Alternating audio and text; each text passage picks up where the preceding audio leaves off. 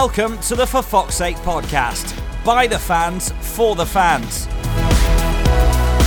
With all the news, views, and discussion from two lifelong Leicester City supporters. It's your show, so get in contact. Make yourselves heard. What's your opinion? The only Leicester City podcast that's by the fans, for the fans. This is For Fox's Sake. Hello and welcome to For Fox's Sake, episode 112. My name is Pete Selby, and uh, Rob Hayes is down the end of technology lines in For Fox's Sake HQ2. Hello, Rob. All right. Yes, good, thank you, Pete. How are you? I am tip top. I am absolutely fine, uh, and all is good in the Leicester City Rose Garden. Everything's rosy. It's all in bloom. Um, going well, isn't it? We've won a couple of games of football, haven't we? It always helps. It always helps, no matter how well your club's doing in terms of uh, finance, stadium, off the field problems, on the field, whatever. A couple of wins always sorts things out. You know, you might be arguing about formation and the style of play and what kit they're wearing, all sorts of bits and bobs and nonsense. But if they are winning games, it pretty much sorts everything out. And that's pretty much what's happening at Leicester.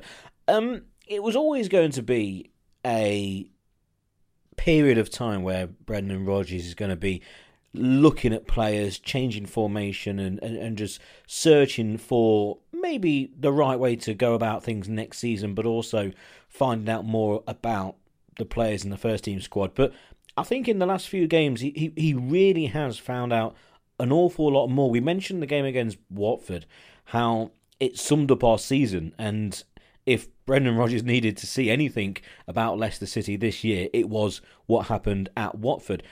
But then you've got the good side, uh, along with still, you know, a few minor points, which you're going to have in football. In our previous two games, the Fulham victory and the win at Burnley. Uh, was plenty to cover. There's those two.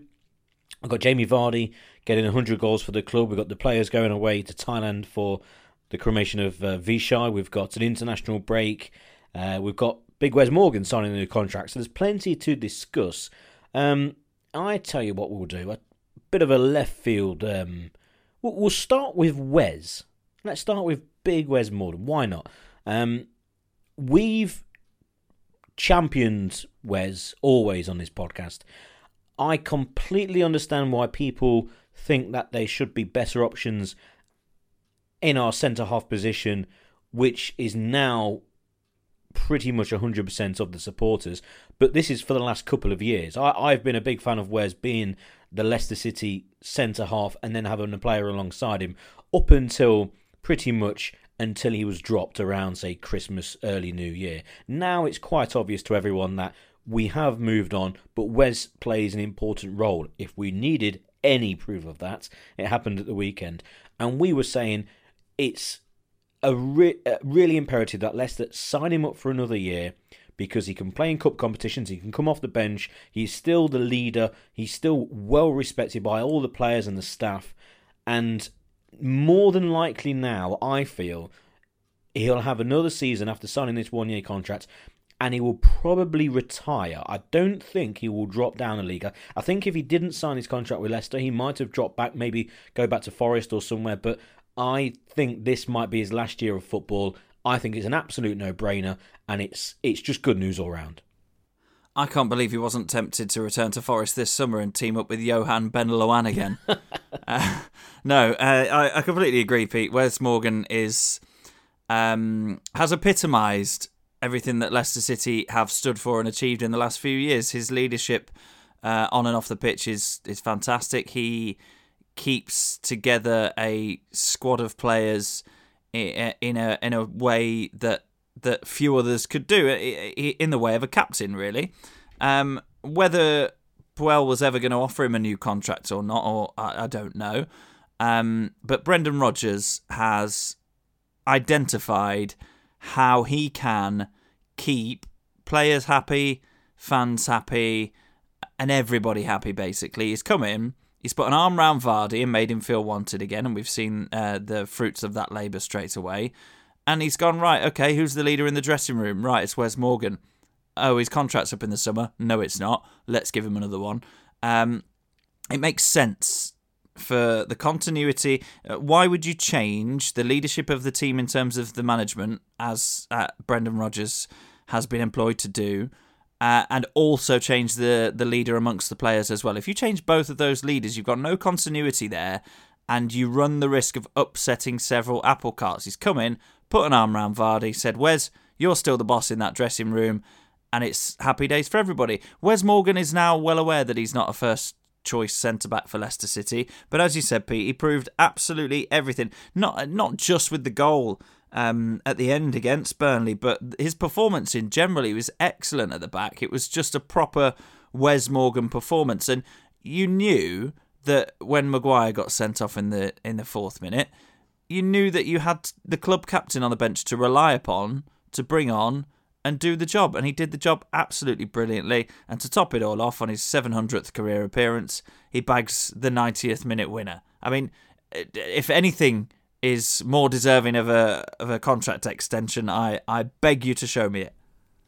And you have to remember, our centre half options are a plenty with Maguire and Jonny Evans, the first choice partnership if they're going to play that way. If they're going to play three uh, and, and, and Benkovic you have to really throw into the mix now. And, and, and then Wes Morgan. We have five very capable centre halves. How Brendan's going to work that, not entirely sure. How he's going to please everyone, again, not entirely sure. If you're um, Soyuncu for a, for a start, he's not really being given a, a look in at the moment by Brendan Rodgers. This is a guy who cost 18 million pounds. Yes, he's still young, and he can progress, but you just wonder how long he's going to sit and wait for that chance. there's no, um, I don't think there's going to be a problem there. It's just with a new manager, he's going to take a look over the summer, and you never know, might really fancy him, and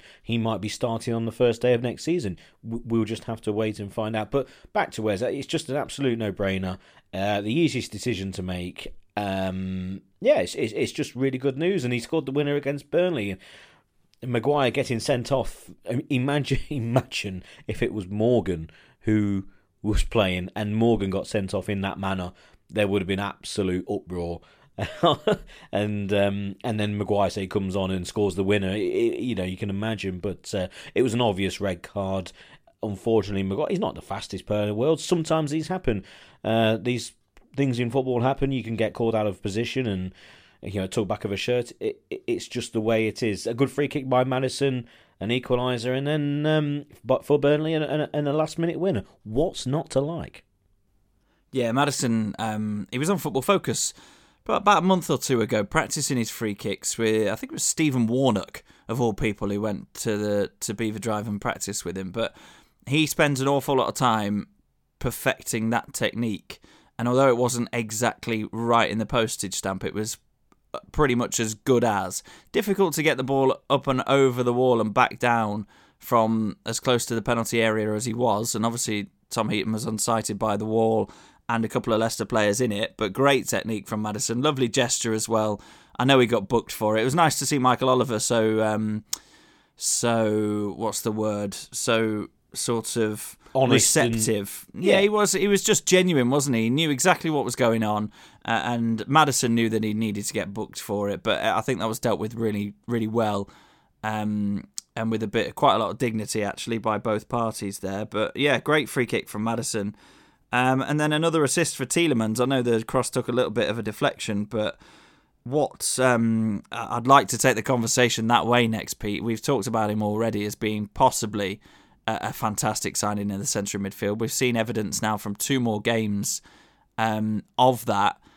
He's uh, he's just brilliant for a 21 year old to have as much quality and composure as he's got in the middle of the park. I can't wait until he's fully up to speed with the Premier League and he can put in 90 minutes and and get up and down because I think he'll be even better. I still think there's a lot more to come, which is absolutely frightening. I agree. He's he's um he's apparently been working overtime in the gym. Rodgers has brought in a new training regime of more high intensity training. He doesn't think the players are quite fit enough. We've noticed the likes of Maddison coming off all the time. It's it's it's going to be interesting. Tielemans, you know, similar as well. It, I, I, I can't wait. It, it is very exciting. It is very exciting. These young players developing all the time, and now they have a manager who not only can, and we're going to have to stop kind of referring to this, or I am at least, communicate with the players an awful lot better than Puel do because it's it's got to the point where we shouldn't really be talking about Puel. We've moved on. It's now the Rodgers regime, but because we are still in this season, it obviously won't happen next season. But the likes of Maddison, the likes of Tielemans, even, well, especially Maddison and, and other players, they can they can now understand what the manager clearly wants them to do, and and and it sounds like there's been a real fresh change and fresh mentality in the side, and it's it's really perked up an awful lot of players, and it's sparked a few into life. And there's a few rumours and words coming out of the training ground regarding extra training, players staying behind, not even one or two, but huge groups of them to try and get fit and to try and keep their place in the side already, which is fantastic news because I think there's there's still plenty of changes to come, whether it's in formation or style of play, etc. Um, we are still kind of just going through the motions of adjusting and also just getting through to the end of the season. It, it's just super exciting all round for Leicester fans and, and and also for the wider football public as well, who'll be watching Leicester and seeing all these young players.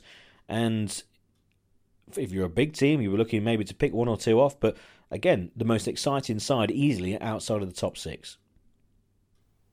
Yeah, I'd have to completely agree with that, and I think the thing about the the communication as well, it's a it's a game plan that's working better for Leicester, and he's not really changed an awful lot. Obviously, we started with three at the back in uh, the first game in charge uh, away at Watford, but he's reverted back to exactly the same starting 11 as you would expect Claude Puel to pick. And I know I, I, get your point about not talking about him, but we are early doors with um, with Rodgers, and, and you can't help but draw comparisons to the regime that was in control for most of this season. Um, same personnel, similar formation. Although Ndidi tends to sit now, and Tielemans is playing up a little bit higher with Maddison where possible. But the thing that's been most noticeably different is Leicester's high press. We're trying to win the ball back in the opposition half, which means that we don't then get stuck with the problem of trying to find a way to play through teams. You know, under Claude Puel, um, Vardy would be the only person in the opposition's half a lot of the time, and we would let them play right up to the halfway line before anybody showed any intention of, of pressing them. You win the ball back then in your own third or the middle third, you've still got to play your way through the pitch um, to to have any chance of breaking a team down. Right.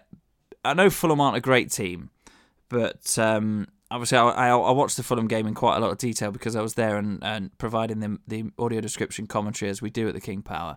Um, and I was just watching because I'd identified that tactic, I was just watching how much we pressed, and we won the ball back so high. You're talking 15, 20 yards into the Fulham half. Instantly, that puts them on the back foot. Instantly, that means that you've taken six or seven of their players out of the game, and you just then got to get past perhaps a midfielder or two and the defenders. And and we've now got in Tielemans a man who can pick a pass, and um, giving getting Maddison the ball in behind their midfield was a real bonus as well. So th- th- that slight tweak, it's still a focus on um, good technical football because we played some beautiful stuff, some really nice one-touch interplay where players were confident enough to give and go and and trust each other but the main difference was winning that was was doing that in areas that are 20 25 yards closer to the opposition goal. That makes the game an awful lot easier. But i think for the players to be able to execute that game plan for 90 minutes they are as you say pete going to have to get fitter especially the likes of Tielemans and Maddison. we've always said Maddison was a bit lightweight and perhaps isn't uh, fit enough to be explosive for 90 minutes. But look there are no excuses um, in the modern game now. All of the support and the research and the specialists that are available to these players, no excuse whatsoever why they shouldn't be able to go out there and put in an absolute shift for 90 minutes. And I think they'll need to, certainly next season, once they've had a good preseason with Rodgers, to be able to uh, employ the high pressing tactic that he seems to favour. Yeah, I, I'm agreeing with every word, but uh, also the likes of say Jamie Vardy up top in that game before the change in managership. A lot of people were mentioning the, the lack of touches for Vardy, especially in and around the penalty area. But uh, you never questioned his work rate or questioned his attitude really on the field. It's it's always been exemplary. But this time, he, he just seems to be a bit more alert because he understands that when the ball is won in midfield or won with a, a higher press or one further up the field in one shape or form or another, he straight away he's looking for a pass because he knows that Tielemans can find him. He's found him already, and Maddison can slip him in because now he's been given license to, or he's won the ball in a higher position where he can then deliver a first time ball forward. Vardy seems to be that Vardy of old where he's almost walking on glass in a way. You know, he's he's always on the toes of his feet. He's he's always jig jogging around the parade ring for a, a horse racing term. You know, he's, he's he's on his toes. He's ready to go. He's, he's he's in the starting traps at all times. And there's nobody else in the Premier League who would really want running onto a, a lovely through ball. And he's found his goal scoring touch once again. He ever lost it really. And now he's got hundred goals for the club. Rob, it's um, it's a landmark which uh, has been rarely passed in recent years. And when I'm talking recent years, I'll change that to decades. Actually, there's there's to reach hundred goals for a club the size of Leicester without being a long-term player or unless you are in let's say a lower league progressing through the leagues and you've had a number of decent seasons under your belt to reach 100 goals for the club and the majority of those were in the Premier League, which I think now I'm trying to work out on top of my head. It's maybe 50, I think actually probably a season's more he's been in the Premier League. It's a fantastic achievement for Jamie Vardy. It's a, it's a testament to himself and to his family and to the to the person he is and to the to the goal scorer that he is. It's a testament to his teammates, you have to say, um, including obviously Maddison and Tielemans. But you go back to the first one you'd mention would be probably Riyad Mahrez and, and Danny Drinkwater as well, these sort of players. Um, and the next target for him really, and, and, and one which because it's it is a landmark and it's it's great that he's got it, and it's a personal landmark that everyone can be proud of. But there is one landmark for me which I would love him to get to. A personal one. I I think, and because I on Sky watch quite a lot of those hundred goal programs where for half an hour or fifteen minutes they show the majority of goals scored by player X to get to 100 or more in their career in the Premier League. There's a, there's a great one on Heskey. Obviously, the first 30 odd goals are, are for Leicester, so it's really good to see them. I would love to see Jamie's Var- Jamie Vardy's 100 Premier League goals. He's on what 76 or something now, 75. Um, I think he's definitely got it in him, definitely. But that's the next target for me. That would be for me more than scoring 100 for Leicester. Yeah, and I don't think that's not uh, that's inachievable for him. It's um, as you say that that that would be a, fantastic milestone for him to a century of Premier League goals. It would really show the fact that he albeit quite late in his career, became uh, or has become an elite striker. And you've got to say, one of the best strikers that Leicester City have ever had. If he, if he's in the hundred club, he's um, got a Premier League record in terms of consecutive games scored in. He's got a Premier League winners medal. Um, he played for England at a World Cup whilst he was a Leicester player just everything that he's achieved in a few short years at Leicester is is is incredible, really. And to top that off uh, the other weekend by getting 100 goals, it was interesting actually because Sky were, you know, Sky are heavy on the Community Shield game, and they they count that amongst official records, and some other people do. So Sky were in that game saying that uh, Vardy was already on 99.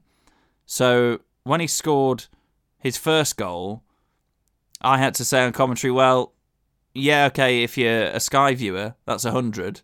But if you're a non Sky viewer, i.e., the club, then that makes him on 99. Let's hope he scores another one this afternoon just to put any confusion to bed, and everybody can be singing off the same hymn sheet and say he scored 100 goals, and there you have it. So, you know, if you count the Community Shield, if you're listening to this and you think yeah, that's a proper game, which some people do, uh, then he's he's technically now on um, on 101, which is even better. But you know what? Look, people are saying about his age and the fact that we need to be looking for a long term replacement, shall we say. Uh, and I think we definitely need to add to our strikers in the summer, and that's a conversation for later on in the year. But there's no reason why Jamie Vardy can't reach 100 Premier League goals for Leicester, and there's no reason why he can't score another. Do you know what? if he has a couple more good seasons, he could get somewhere near 150. Uh, it sounds a bit ridiculous uh, when you when you're talking about a striker who's gone past the age of 30, but he will still score 15 ish goals 20 goals a season. And if we're really pushing for the top seven, as as most of us want uh, and as most of us believe, including the new manager, then he's going to have to score quite a few goals, isn't he? And I don't see any reason why he can't do it. And especially, look, if you t- if you get the whole team to press with him and don't rely on him so much burning his engine for that, you can reserve his energy for those off the back of off the uh, the back shoulder of the defender um, 10, 15 yard sprints to get himself in behind. You can you can reserve enough energy for somebody who's in their 30s to do that. Absolutely. Certainly, it's 70, what, 74 league goals. So you're looking at 26 goals. If you're looking at what Jamie Vardy can do, there's a distinct possibility he could easily bag three, four, five goals before the end of the season, even possibly the six, and then looking at 20. There's no reason that Vardy, come Christmas time, not next season, the season after, could be on 100 goals in the Premier League. Uh, at the moment, if I just get my records in front of me, here we go.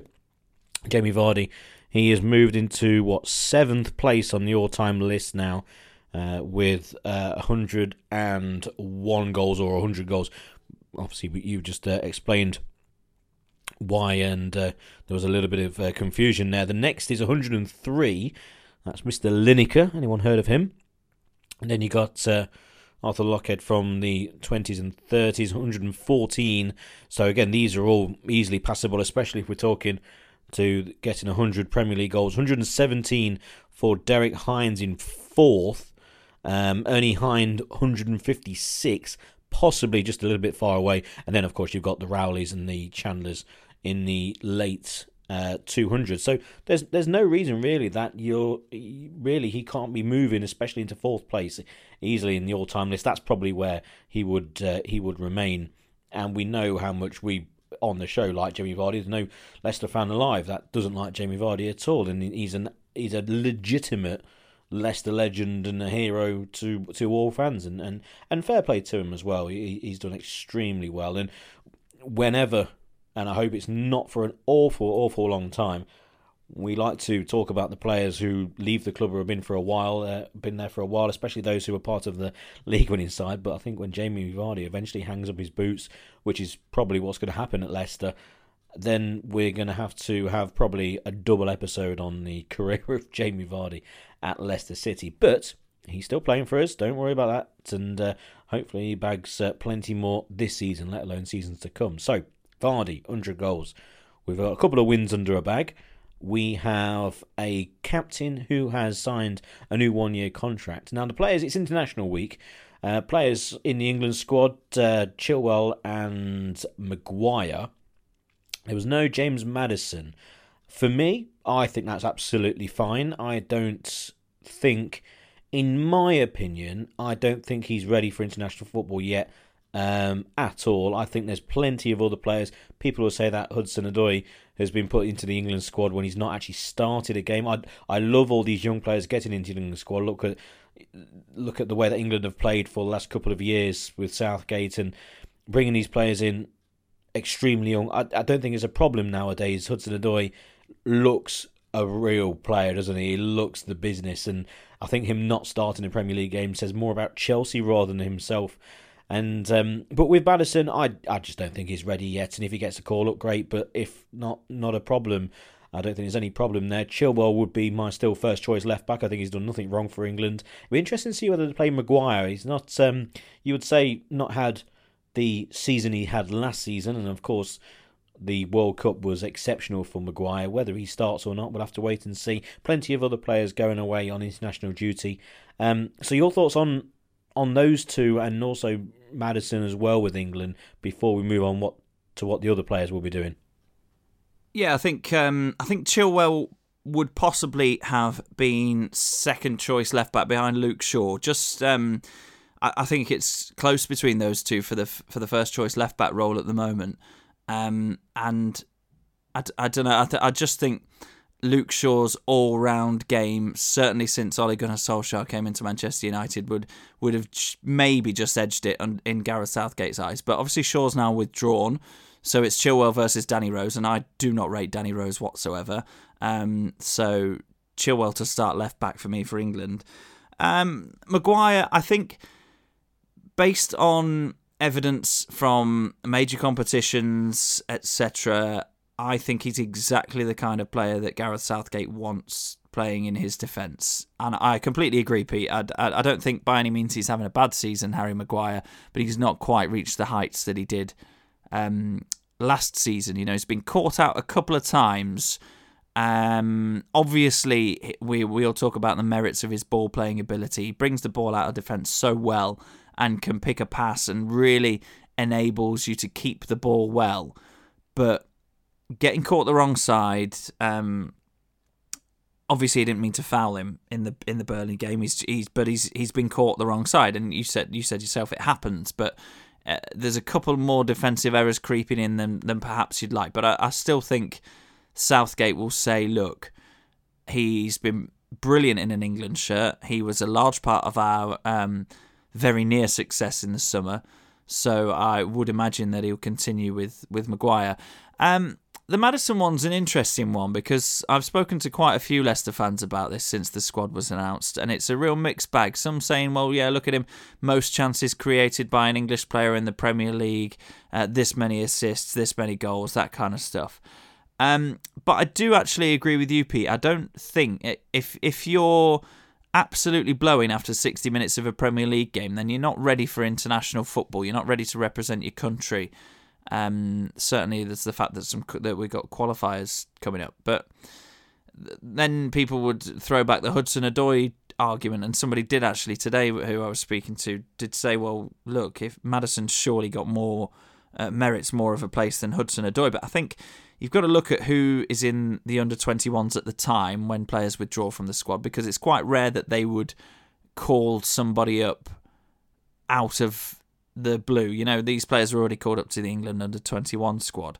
And if you were looking in that 21 squad and you're thinking, right, okay, I need a player that's actually going to be worth my while to have in my squad so that if I need to inject a different kind of element to the game or a bit more pace or something like that, they can actually come on and affect the game. And look, Hudson-Odoi has proved that he can come on and affect games for Chelsea. Uh, all right, he's not started a Premier League game yet, but you know, if you're 80 odd minutes into a game and you're 1 1 and you're just looking for someone to have a bit of a run at a fullback and ask some questions, you put him in all day long. If you're if you're in the similar position and you've only got James Maddison on the bench, who's the player that you decided to call up to replace the those that have dropped out, you're, you're thinking, all right, yeah, he might find a pass that might unlock defenses, but he's not gonna. I don't think he's gonna worry them as much as somebody like Hudson-Odoi would. He's a real impact player at the moment. Um, bright future, very bright future, of course, uh, and quite rightly not selected in the initial England squad because it's his first call up for the England under 21s. But when you're looking at who is currently in the England camp away training already with with England, albeit under 21s, he was the the best pick for me. I think um, with Maddison, it, I I would like to know behind the scenes what what the deal is with the the whole 60 minutes. Whether there is something because he had that injury a few years ago, whether there is literally a physical thing where he actually can't complete 90 minutes because of that. I don't know. This is just me thinking off the top of my head, so it's going to be all nonsense. But whether there's that, whether they're just tiptoeing with him because of it, whether he just tries so hard that he just burns himself out, I don't think that's the case. No slight on him. It'll be interesting when we do our end of year review, when we go in player to player, how they've done. Maddison will divide many. He's going to be a crowd favourite because of the style of player that he is, um, because uh, people are going to like him of a certain age because he's, you know, he loves the old Instagram and this, that, and the other way he looks and all that sort of thing. But um, for me, I think there's been flashes of of real top talent. He's got the technique, he's got the ability, and he seems like a decent lad. So there's three things. First of all, that are huge ticks next to his name. Um, it's his first season, so you can let him off a lot, but he has gone wanting in many games and in massive parts of games as well. Uh, overall, you know, you'd you'd still, I would still only say an average season really for the talent that he is, and I look forward to seeing him next year. I, I think he's going to be a very good player, and I'm delighted he's a Leicester player. But uh, there has been huge parts of the season for me, maybe just being a bit overcritical, but I think he has been found wanting on a number of occasions. So I think international football for, is just out of the question at the moment. Hudson Odoi, I, I, I think could be a, a brilliant player. Bayern Munich offering 35 million pounds for for him it speaks volumes. And and they've got no fear now have they these young players? That you look at someone like Jadon Sancho uh, in the England squad England team now really. Obviously over it's in Germany it's uh, Dortmund. And, and and all these young lads they they just don't have fear. And, and they've come into a, a setup now with with Captain Kane and, and, and Southgate and all that happened in the World Cup. It's it's a great setup, and uh, and and, and all, all the best to him. I, I, hope they do really well, and and, and I I completely echo your thoughts regarding regarding uh, Danny Rose. Oh my god! I mean, you wouldn't have him in the in your team in the Premier League, would you? Really? He's he's a good attacking fullback but you would not go any further than that. You would not have him ahead of Chilwell. And I'm basing this on Chilwell's performances for England mainly as well. Because um, again, you'd have people listening to this who are Leicester fans, may be seeing week in, week out and know some of his limitations. But in an England shirt, you can say Ben Chilwell has done absolutely nothing wrong. He's done very well. But um, you would not have Rose a, a, ahead of him. And, and, and Luke Shaw, I think Luke Shaw has come on an awful lot in the last year or so, but uh, and and this is massively uh, pot calling the kettle black massively, but he could do with uh, losing a, a still a stone, really. Do you know what I mean? But uh, and if he does, then he can he can email me and tell me how he's done it. But um, anyway, so that's England. We look forward to those games. Who they're playing, where they're playing, what they're playing in. No idea, but we'll find out because it'll be on TV and it'll all be in. The There's a game on Friday. Are they? Are they really? I don't know. Yeah, a game on Friday, but I can't remember who it's against. So it's, yeah, against against um, someone someone from Europe, someone from Eastern Bloc, probably. I think it's a Czech Republic. Anyway, whatever, whatever. You know. Yeah, um, Czech, Czech, Republic rings a bell. Yeah. Can't you? Can't you tell we prep this podcast? I've got Sky Sports News on at the moment. I'm watching Harry Kane uh, talk and this, that, and the other, and, and the taking penalties and whatever. Anyway, um, but the rest of the players are going to go over to Thailand because it's the uh, cremation of Vichai. It's the um, it's been in line in state for 100 days or, or, or something or other, and uh, and the team's going there. Brendan Rodgers said. Uh, the other day in an interview regarding when he signed, he says that uh, obviously he was made aware of it, and it's a thing that uh, was always going to happen. I think it's a good thing, and again, it's um, I, I listening to the radio the other day, and uh, and the words closure were used, but it was used and then basically backtracked upon by saying, "Oh no, no, I don't mean closure." I I agree with it being closure because you have funerals where they went over in the immediate impact where it was all still very raw and it still will be when they go but it will be a new manager with a team who are not including players who are playing international football. So there might be a lot of the under 23s there. So a young team going with a chairman who, yes, he's going to the cremation of his father, but also if we're just talking Leicester City standards or Leicester City um, at the moment, he is the chairman of the football club now, who's made a massive decision in terms of um, the manager being sacked and then the manager coming in and what's being promised in the summer. Um, it seems like an awful lot of water has gone under the bridge since they've last been to Thailand, and that was only 100 days ago. And obviously, you know, with the greatest respect to what's happened, you know, I'm, I'm literally talking from a, a, Leicester City point of view, if you know what I mean. I'm not being disrespectful in any way, shape, or form, but um, it will be. Uh, it's as I said at the time regarding Top, and I had a conversation in the days before Puel's sacking that um, I never once questioned whether Top would take the club on and take the club forward as chairman. But then a few people started to mention it to me. I wouldn't, you know, well, we don't know until the summer or what's going on at Leicester with the chairmanship and this and that. And I, I must admit, it did cross my mind on a couple of occasions. Then the news regarding Puel came out, and I said, "Well, there you go. There's there's Top's stamp on the club. That's him. That's his decision." He's obviously thought about it long and hard, and he's had a lot of people helping him with that. But that is his decision, and uh, and they go over for what the final part of uh, of uh, of the funeral of uh, former chairman Vichai, and uh, and it'll be a chance for Rodgers as well to understand, and I'm sure from afar he would have seen a what happened a few months ago, but also what Vichai has done at the club, and I think it will just help him embed more into the club and into the, the history, the recent history of the club.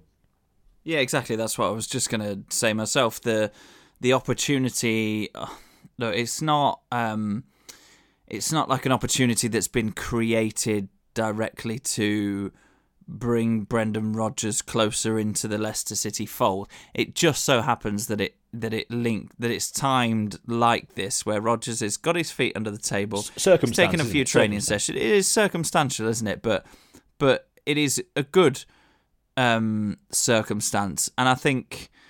Uh, and I think, look, Vichai would have been extremely happy and proud of the way that Top handled things. He he went about things with real purpose. He said, "Look, this isn't working. There's a, a feeling of um, just a, just a bit of a lack of spirit around the, the the supporters certainly and, and probably the players as well to an extent with, with results not going their way.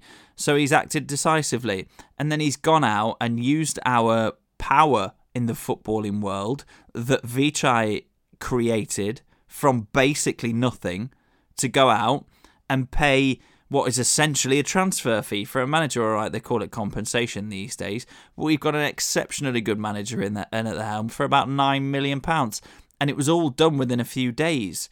I think if if if Top was ever going to start his tenure in a way that said, "Yes, Dad, I'm ready," that that was pretty much it. And and as you say, it'd be a chance now. Uh, obviously, a lot of the senior players won't be able to make it. Um, I don't know whether they'll be released by their countries or not. Probably not. Um, but it will be a chance for Leicester City as a club to say the final official goodbye to Vichai. I don't think as a club for the next few decades at the very least he'll be um, forgotten about. Obviously, there's those huge pictures of him adorning the sides of the King Power as you as you walk up to it or as you drive past uh, in memory. There's uh, likely which, which to be I, a statue I, and stuff. And I really look, like. We should them. we shouldn't forget him. He's made a massive, massive, massive. Un, unimaginable contribution to the football club, to the city, to the people, um, and it will be just sort of one final chance to say goodbye officially, uh, for us then to hold him in high regard as an everlasting part of the club. I, I, I really like it. Sorry to put it in, but I, it's um it's it's the sort of thing where if you walked up to a, a club to a stadium that wasn't Leicester and you see that sort of thing, you might look and go, hmm, I'm not entirely sure about you know a giant image outside, but especially on the back of the north stand. So if you're walking along Filbert Way, you know you can see the, the But I, I, look at it, and the first thing I do, I smile. You know, you look at it, and and you and you remember winning the league, you remember the Champions League, you remember winning the championship, you remember everything, and and and just from that one picture, it's it's it's really it's really good, and and you and you will do when they eventually redevelop the ground and they put the statues in this that and the other. It will be very very poignant to see all those messages and and and, and the statues etc. It, it's it will be it will be it will be good to remember and uh, and yeah, I don't think there's any. Um, I don't think there's any coincidence that's the news of Wes Morgan's uh, one-year deal being done the day before they leave to go to Thailand. I think that's uh, they wanted it done and dusted. Rodgers said that he wanted it done and dusted, and I don't think there's even any changes to anything. I think it's just another year. Where's yeah, go on in, um, and then we'll talk about it at the end of next season. But we'll see what happens. So that's all done and dusty. He's going to go out there as the Leicester City captain, which he will be next season, uh, representing the club along with the likes of Vardy um, and then all the other players who will be going out there, and uh, and we'll see all the pictures and we'll see the happenings and, and what's going on. When's when is our next game? Again, I've got no idea. Is it the week after? Yeah, isn't it the thirtieth? Yeah. Two seconds. Yeah, have a look to see. We are doing a Leicester City podcast, Rob. We are. I'm, I'm not going to say we're the biggest podcast in the world. I'm not going to say we are the best podcast in the world, which, of course, we clearly are. And if you think so, leave a five star review on uh, Apple Podcast, iTunes, as it formerly was known. Um, and it will go greatly towards helping the podcast. But you can uh, obviously write what you want. Um, anyway, but on the back of all that, we do not know who Leicester are playing next. That was the uh, that's my filling for you to type in Leicester City fixtures I've on. done it. I've got it. It's You got it. I, I was right. Thirtieth of March, um, home against Bournemouth. That's what I I knew. thought. I knew. I knew it was the thirtieth because I can't make it because I've got the netball. You see, I, ju- I, I had something in the back of my mind that told me that. So, but look, we said. I said. Um, when um, I think Puel was just about still in charge, actually, a couple of podcasts ago, I said, look, the current run of um, fixtures represents a real opportunity for us to go and win five or six games, maybe even in a row. And all right, we started with the defeat against Watford, um, but then we've beaten Fulham, we've beaten Burnley, then we've got Bournemouth. Huddersfield, Newcastle, West Ham, right? Two teams near the bottom in Newcastle and Huddersfield. Two teams very much in the middle pack like us in Bournemouth and West Ham. All four of those winnable games, there's six on the bounce for you. And look, spirit around Leicester is great at the moment. We're very positive about the Rodgers era uh, and the little bits of his stamp that we've seen already. If he goes and wins three out of those the, those next four games, we'll be absolutely bouncing into the end of the season, and there'll be a lot of optimism around the summer, even more so than there already will be. So we've got Bournemouth at home, Yeah, then Huddersfield three, away. three points. Huddersfield away, three points. Yeah, then Newcastle at home on Friday, the 12th of April at Nice. 8 o'clock. Oh God. Um, I'm going to say a very narrow three points. Yeah, and then the following Saturday, we're away at West Ham, which I think is the most difficult of those four. Yeah, but they're gettable, aren't they? They were they, They are. just beat um, Huddersfield the other day, and we've got half decent record at the London Stadium. So I'm going to go with three points. Yeah, so there you go. That's six wins in a row if your predictions are correct. Well, to be fair, that would be yeah six on the bounce, and that seventh place is also still kind of hovering there with Wolves and West Ham Really is, obviously yeah. ahead of us. We do have those three really hard games at the end of the season. I'm and and I've specifically not mentioned the Europe word because there's no point really. We if we do win the next three to four games on the bounce, then we will then start to look at seventh place and the possibility, and also who wins the Europa League, and if they finish in the top four, what's the permutations then on us finishing maybe eighth, and how many yellow cards we've had, and all that sort of thing. I don't think there's any point at the moment. It's nice to get excited about, and I would love to get into Europe in any way, shape, or form, even if we have to go to outer Kazakhstan in later May to qualify. I'll be there. It'll be great. But uh, we'll cross that hurdle uh, when we approach it. Um, finally, uh, and this is another thing as well that we don't really do, and we're not going to until we get to the very latter part of the season, just in terms of a number of players being linked with Leicester. And this is all complete nonsense, and there's going to be so many people linked with Leicester. It's going to be unbelievable this summer. Um, and 99.9% of them will be completely wrong. But um, just a word on, on this Rangers centre forward who's been mentioned. Um, knows how to score a goal. Morelos, the uh, centre forward, knows how to score a goal, scored nearly 30 league goals, and will score obviously plenty more goals this season. So it's going to score what mid 30s, say. Um, fairly young as well, so ticks that box. Um, how many times He's been sent off what four or five times this season. He's been booked about twenty times, and I'm not joking here. This is a this is this is actually what's happened. Go on the Rangers website, go on the internet, and find this out. This guy, first of all, he can score goals. Now, people will say, yes, that's in Scotland. I could score a goal. Not being funny, I could score a goal in Scotland. But this guy looks a real talent, and it's it's an interesting one. When it when it popped up as a link, I looked at it and went, do you know what? I would like that, but the guy's obviously completely insane. Yeah, I was going to use the the term loose cannon but I don't I don't think that'd quite do him justice. No, he's not. I, no, no, no. There's no there's no loose cannon about it. This cannon is going off left, right, and centre. Right. This I've just got up his stats. Okay, for this season, and you are talking 17 yellow cards. Woo! Four red cards. uh, 29, 29 goals. Right. Well, All on, right. Hang on, wait, wait. You look at it's, that's 29 goals in 45 games this season, which is a phenomenal record. Yes, it's Scotland. Yes, he can score goals.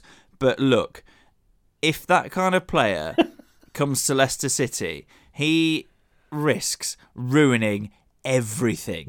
He is genuinely look if if somebody can go and get booked that many times, he's got to be a massive pain in the arse. And he's going to be one of those players that's a pain in the arse for you, whether you're on his team or not. And I really think we need to be looking at squad harmony. We've got a few clicks in the squad still, but on the whole, I think it's a very good, positive group. And Rodgers and Kolo Touré and, and the rest of the coaching team uh, will make sure that that knits together. You bring in somebody like that and you risk him annoying absolutely everybody to the point where it would probably get to the point where somebody wouldn't pass to him to square it for an open goal to score for the team that they despised him that much. He can carry on scoring goals for whoever he likes, but I, I can't can't get behind. Oh. And I know it's only a rumor, but I can't get behind having somebody like that. the thing is, it's. Set. I mean, four yellow, four red cards is bad. 17 yellow cards. Imagine he walks out onto the field in a shirt, in a blue Leicester shirt. Imagine their their hard man or their centre halves are going to be like, just kick, just stand on his foot. He, he's going to go off. He's he's going to go off. He's go off every single game. But uh, I don't know. It was just something that I, I, I saw it and, and and I I basically drove back for two hours from work and thought about it the whole way, thinking that would be possibly brilliant, but pretty much yeah, bonkers. But I love the idea of the fact that it ruins the it ruins everything. I always say the Roy and Essandoh goal for Wycombe against Leicester in the FA Cup quarter-finals at, at Filbert Street ruined the club. That sent the club into administration. Granted, administration was about three years later, but that started the, the biggest downward spiral a club could ever go to go through. And um, and it was all through that header. Imagine if in five years' time we look back at the signing of Morelos from from Rangers, one that I predicted on the podcast, and in five years' time, King Power were no longer owners of Leicester, and we were 14th in the Championship. but honestly, I'm just looking at his stats from the season before, just to see what he was like in Finland. He played for Helsinki, right? Uh, and I'm just looking. He wait, went... wait, don't tell me, don't tell me, don't tell me. Right, we'll go with red cards. Okay, how many games? Uh, are we talking the whole of last season? Yes. If if you count his games in Finland as well. Okay, I'm going uh, for. Uh, he's played. He played 55 times. Oh my god! I'm going to go for only two red cards. No, he got zero red cards See? last season. Well, it's that's Scotland for Okay, yellow cards. Five. Twelve. right. But the the brilliant thing is, he didn't get a single booking in his three, six, nine, 12 games in Finland before he joined Rangers. And then it took him. He played three games for Rangers without scoring or getting booked. And then he bagged two in a 6 0 win against Dunfermline and got a yellow card. There you go. He might. I mean, we could be getting this all wrong. A, he could be a brilliant footballer, and he just celebrates by taking his shirt off. That's all he does. oh yeah. Can you imagine? Well, Rodgers will know all about him, so I would trust Brendan Rodgers' judgment on that. anyway, anyway, we better uh, we better call it a wrap because we're talking complete nonsense now. Anyway, that's it for the podcast. Again, uh, I did mention earlier, like in jest regarding the uh, um, giving stars out on Apple Podcast or iTunes, whichever you like to call it. Uh, but but please do. A number of people have over the the, the years now we've done this, but uh, it's well worth giving it a push. Uh, give us as many stars as you like, and you can leave a little description. You can say that you know, bunch of idiots, one star, don't know what they're talking about, but I still listen every week. That could easily happen. But yeah, give us a rating, and uh, and uh, it just it just helps towards the podcast. It puts up the ratings, and also um, we can go on it and see what's what. Uh, the usual uh, at FFS Pod when it comes to Twitter. You can search for us on Facebook. Just search for for Fox Eight Podcast, and we are on there. Give us a like, and you get all the updates. This, that, and t'other. So that's it for this week. Uh, we'll be back probably in a couple of weeks' time because the obviously Bournemouth game is on what a week on Saturday, so we've got quite a bit of time before then. Rob, are you going to the game? No, I, I, just told you I'm going to I'm going to the Lightning netball, which, by the way, oh, if anybody saw that on Sky last night, was ridiculous. One one of the better. Right, okay. I've been to a lot of Leicester games. Uh, I've been there on Champions League nights. Uh, I've commentated at Wembley last night at the Loughborough Lightning to win by a goal in the final four seconds against Wasps' arch enemies. One of the best sporting atmospheres I've ever witnessed. Genuinely. So I'm going to be down there again for the netball. Plus, I'm getting paid to be there, so you know I've, I've kind of got to go. Do you know what I was doing? What last night? I was looking at Morelos' yellow cards on Twitter.